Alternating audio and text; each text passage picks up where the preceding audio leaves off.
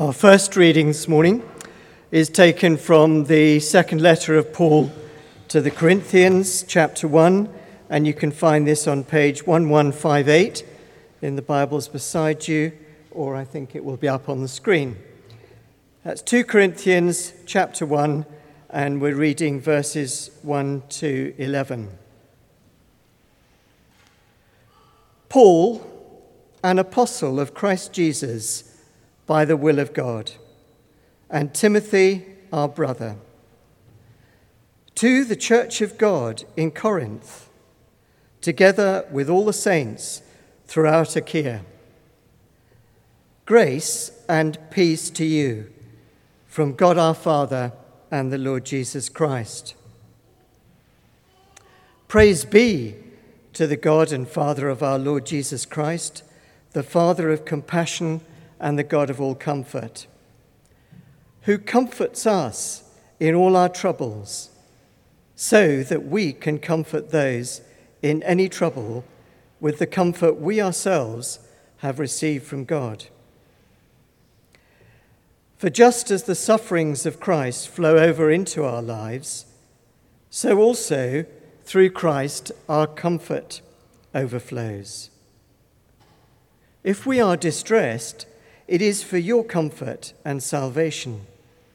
If we are comforted, it is for your comfort, which produces in you patient endurance of the same sufferings we suffer.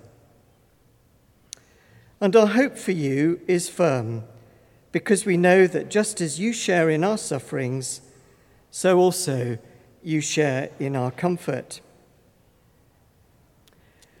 We do not want you to be uninformed, brothers, about the hardships we suffered in the province of Asia.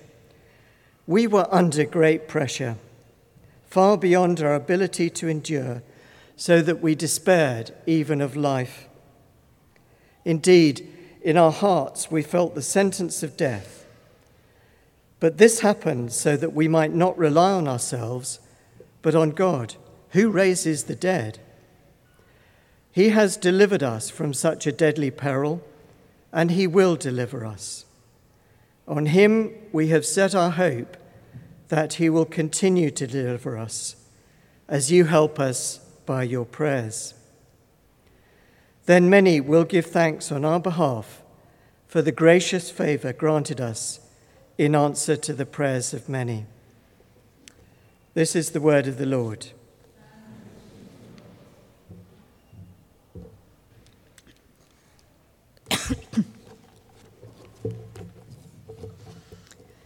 Second reading is from Luke 22, verses 14 to 34, and can be found on page 1058 of your church Bible.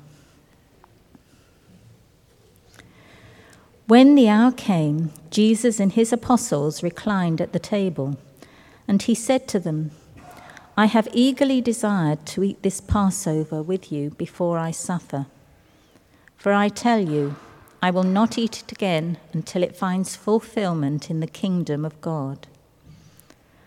After taking the cup, he gave thanks and said, Take this and divide it among you. For I tell you, I will not drink again of the fruit of the vine until the kingdom of God comes. And he took bread, gave thanks, and broke it, and gave it to them, saying, This is my body given for you. Do this in remembrance of me.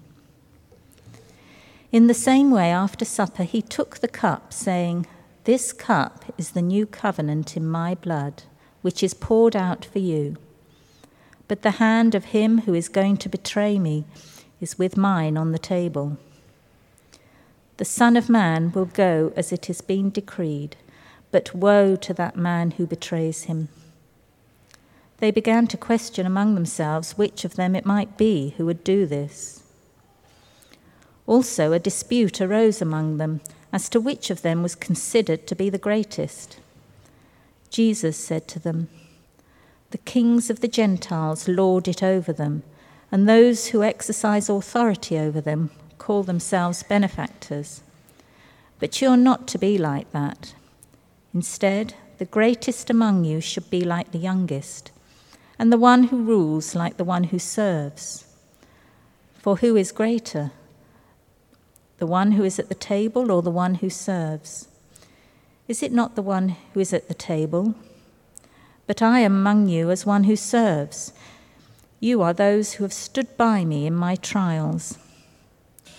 And I confer on, on you a kingdom, just as my Father conferred one on me, so that you may eat and drink at my table in my kingdom, and sit on thrones, judging the twelve tribes of Israel.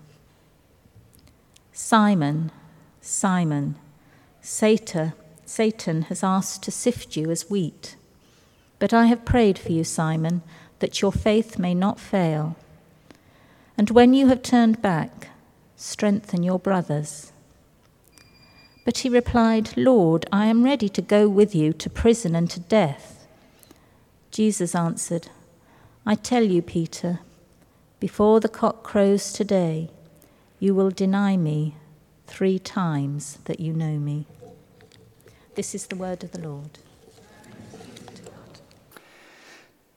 Just before we begin, a reminder of the cross up behind me. This does not have long term planning permission, okay? So this is only temporary. And last week I threw out a challenge to you to see if you could come up with any better design. Come and talk with me, and we'd look at uh, doing something behind the dais with your ideas. What I want to challenge you with today is that you ask yourself, how does this cross speak to you? Different to the other crosses that you have seen. What specifically does this cross say to you of Jesus, the one who died on the cross? I'll leave that with you. Well, this year, we are in our summer school of prayer again, but this year we're having a look at a rather more dif- difficult challenging kind of praying, waiting prayer. In our um, have it now generation, we find it very difficult to think that if we ask for something, we should have to wait for it. We, want, we ask for it, we want to get it right now. We don't want to have to wait. But hard as it may be for us to grapple with, to get to grips with the idea of a waiting kind of prayer, I guess it shouldn't be too much of a surprise for us. Jesus himself, his prayer life came out of a thousand years and more of the longing and waiting of the Jewish people for their Messiah to come. And since then, Christians have been waiting and longing for two millennia more for the, our Lord Jesus to come back again and to make all things new. Last week, we explored the wilderness, a grim place a place we don't want to be, a place in which we find ourselves unexpectedly. Not the place that we've come from, not the place that we're going to, but a place of struggle right now.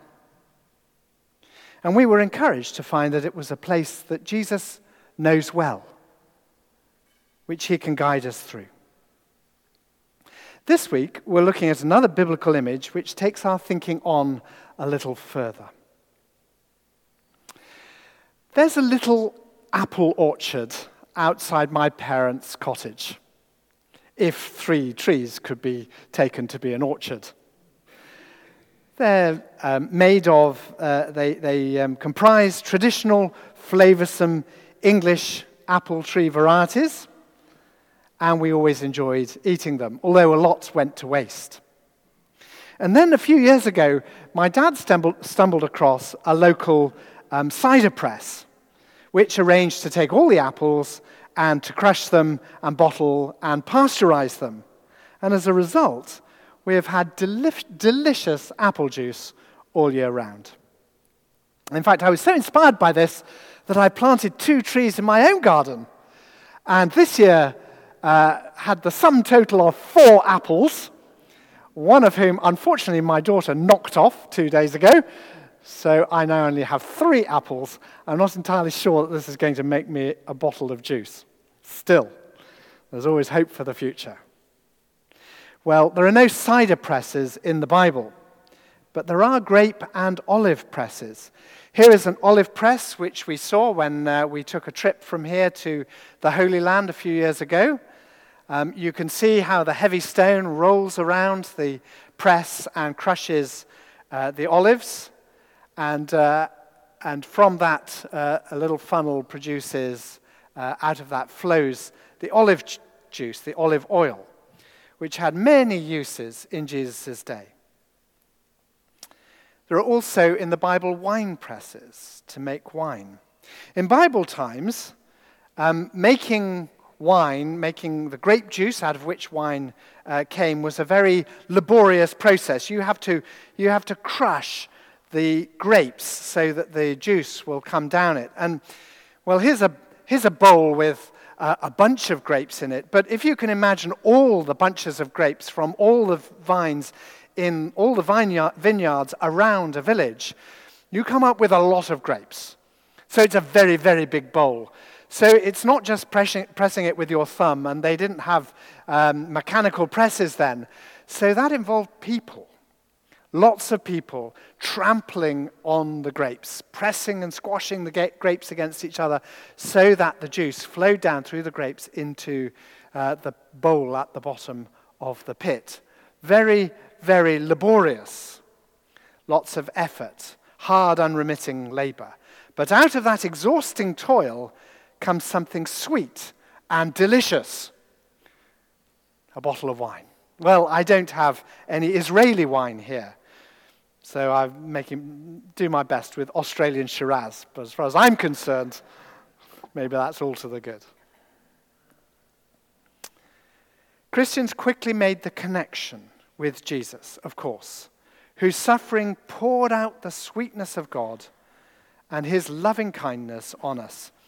Jesus himself didn't use the winepress image about his own labors, but he does talk about the blood that he will shed for his disciples using the powerful image of wine poured out into a cup. This is Jesus suffering, pouring out his love and life for us. After taking the cup of wine, Jesus gave thanks and said, Take this and share it amongst you.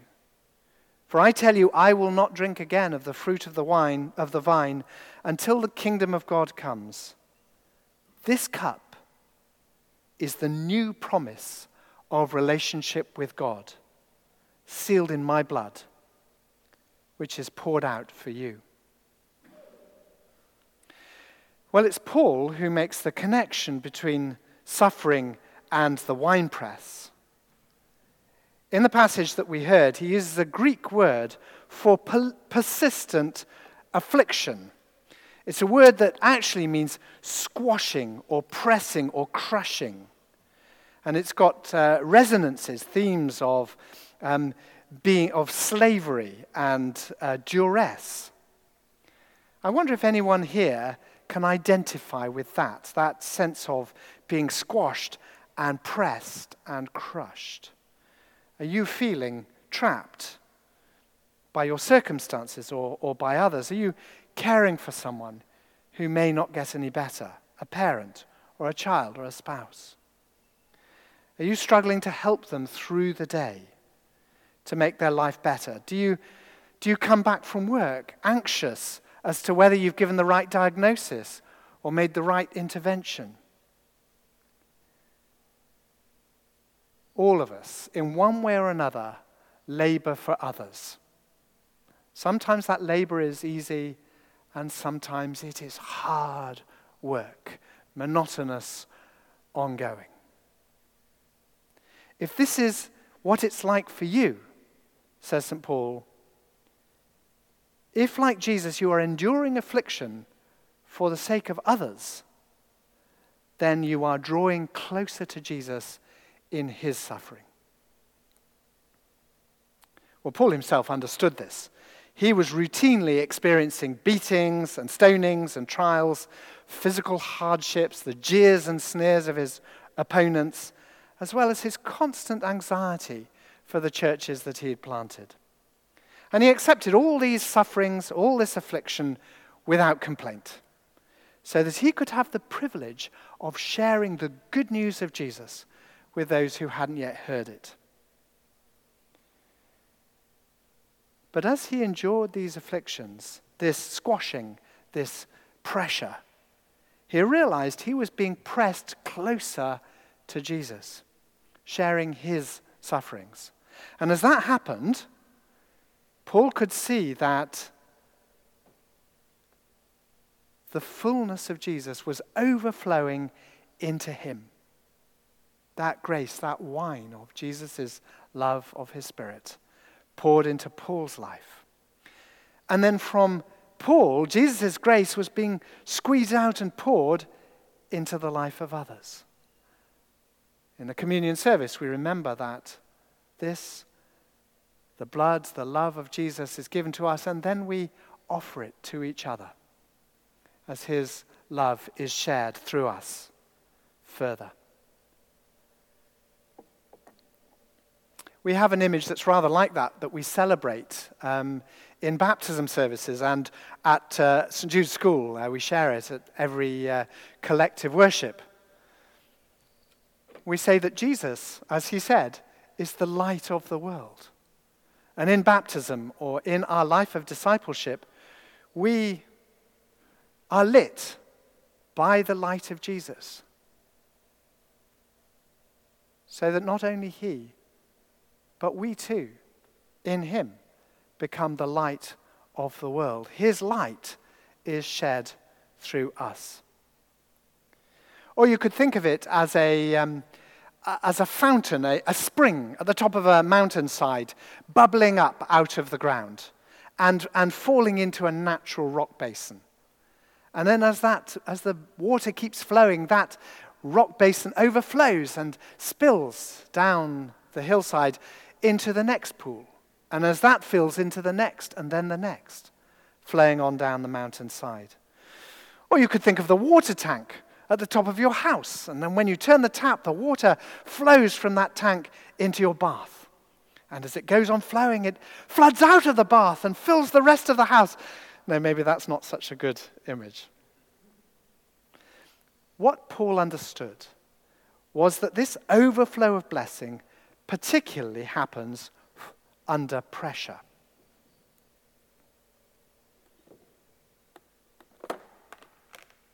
So here I have an orange. You can see all this luscious juice locked up inside the, um, the, the microcapsules of the orange's flesh.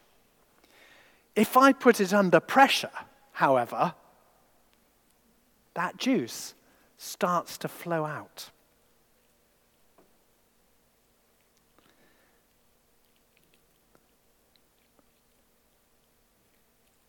Lost myself.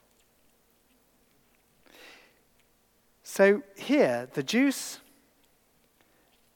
comes out of the orange. And what's more, if you don't get resentful, Paul says, if you don't resent the pressure that you're, you're in, that you're under, that juice, extraordinarily in our case, becomes sweeter. The juice isn't just unlocked, but actually it matures. And then that juice can be poured out in blessing to others.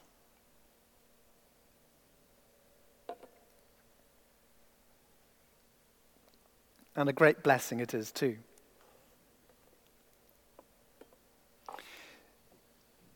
So,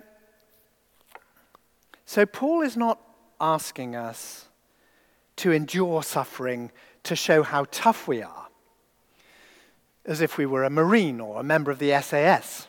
Sorry, Joss. Apologies. In fact, Paul concentrates on his weakness and how that weakness forces him closer to Jesus.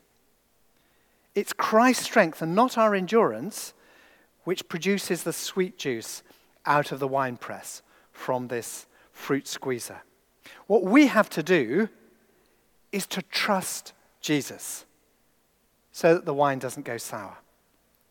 We'll then find with St. Paul that Christ gets very close to us, that we'll know the comfort of his presence strengthening us.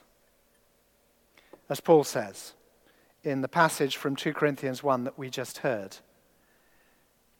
we were under great pressure, far beyond any of our ability to endure, so that we despaired of life itself. Indeed, we felt that we had received the sentence of death. But this happened that we might not rely on ourselves, but on God, who raises the dead. He has delivered us from such deadly peril, and He will deliver us again.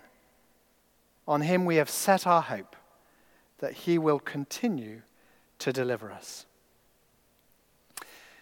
More than that, says Paul, we will find that Jesus' comfort is, is flowing over into our lives and then into the lives of others. Remember, comfort actually means strength. It's not just a warm and comfortable feeling, it's the strength to endure that we can pass on to others. The strength that we receive and the lessons we learn will strengthen others. And we'll be able to pray for them in their struggles with the confidence that we've learnt through our own.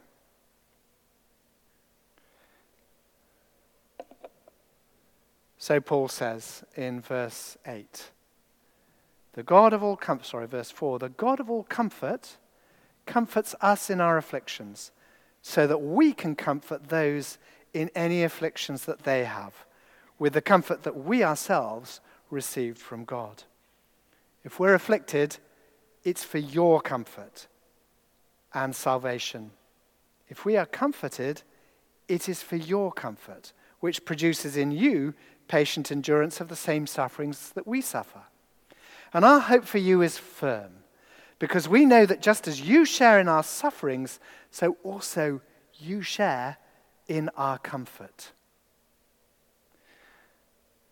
The particular comfort that Paul had was to know not only that the suffering that he was enduring was producing in him a comfort that he could pass on to his uh, church in Corinth, not only that, they were receiving that comfort from Jesus through him, so that they were growing close to Jesus and they too were being comforted with Jesus' strength and comfort in them, but also that that was producing in them the comfort and strength which they too could pass on to others. You remember the image of the fountain into the bowl and then into one pool after another. Jesus' comfort is not retained in himself or even in us.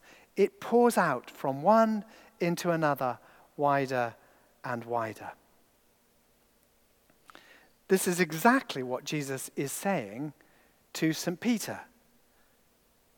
Remember, he says, I have prayed to you, prayed for you, Simon, that your faith may not fail. That even when you are crushed and squashed, when you fall, you will find the comfort that I have prayed for you. And then turn back and strengthen your brothers. And when we read the letters of Peter, we can see how very powerfully this comfort of Jesus prayed into St. Peter is flowing out into the lives of many Christians around the world. Some of the sweetest juices which pressure extracts from us are more obvious. Living under pressure can teach us courage and persistence. It can grow in us compassion and humility. It can bless us with simplicity of life and contentment. I have to say, it was very painful for me to watch my father slowly lose his physical and mental capacities in the last year of his life. He himself, however, received in greater and greater amount the blessing of contentment and of simplicity as his life's works were slowly stripped away. And as he rested more and more in the love and compassion and care of others. And that delight, the delight he took particularly in present joys, and most of all in the, in the company of those he loved and the co- company of those who cared for him, that delight touched theirs too. And the same was true for my mum. The compassion and the endurance that was, um, that was brought to birth in her as she cared for my father, gruelingly, routinely, day after day, overflowed into the lives of others, so that she was constantly looking out for the ways she could care for them, even on the day of my father's death, caring for the carers in their grief. So, how do we pray when we are going through tough times of real struggle for other people? I think we can do two things. We can pray in two ways. Firstly, we can practice being steadfast. Jesus knows what we are enduring, He knows why, and He knows for how long. He knows it's until the juice in us has become sweet with courage and compassion, humility and patience. And what's more, he has been through this same process himself. By praying prayers of steadfastness, of trust, we stop that juice in us going sour. If you feel that you're in the wine press, then pray for steadfastness. Pray to come close to Jesus in his suffering. Pray out prayers of trust in Him. Pray that He will work something good in you which you can share with others. Though you may not recognize what Jesus is doing in you, other people will, and they will taste the sweetness of it. And remember, you can experience and pray this through most powerfully, most helpfully in the service of Holy Communion as we celebrate and remember how Jesus died on the cross for us and how God, his Father, our Father, raised up that crucifixion in resurrection, that suffering in new life. So if you're in the wine press, pray firstly to stay close to Jesus. Secondly, I think we can also practice solidarity. Practice solidarity with other Christians under pressure. Your sharper sense of Jesus' own sufferings and of his presence with you in your sufferings will give you a stronger connection with all those who are suffering for others for Jesus' sake. And that will help you to intercede for them, to feel for them, and to encourage them, and to fight for justice on their behalf. So choose someone you know, someone you've heard about, and pray for them in their struggles and ask Jesus how to be his hands and his mouth to bring his encouragement to them. To let them know that they aren't forgotten, but that Jesus is very near. And pray for them too that this pressure, this struggle, will not end in sourness and bitterness, but will end in the sweet juice of Jesus' grace poured out from them. So if you're in the wine press, pray that others will come closer to Jesus too. Shall we do that now?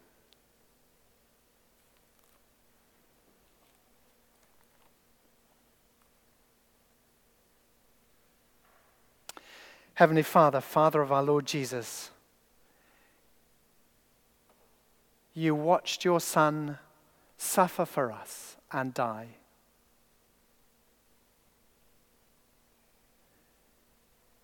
You understand profoundly those of us whose experience is to watch those they love struggle and suffer. But in Jesus, we know too that you understand the process of suffering and struggling from within. And so you are in close in close intimacy with us in our own struggles for others. draw us close through the Lord Jesus by the power of his Spirit to your presence as we struggle. That knowing Jesus' struggle, we may know you better and know too your love for us poured out through him into our hearts. Heavenly Father, we lift up those struggles to you and ask that they would produce in us juice that is sweet and a blessing, not sour and bitter. And then use that richness, that understanding, those characteristics that you have grown in us to bless others as your Son has blessed us. And so we pray for all those we know who are struggling, who are suffering, that through us you might pour out love into their lives, into their hearts, that you might draw them close to you, and that you might work in them a miracle of your grace. That they too, in their struggles and their sufferings, might both be comforted and become comforters, strengtheners in their turn.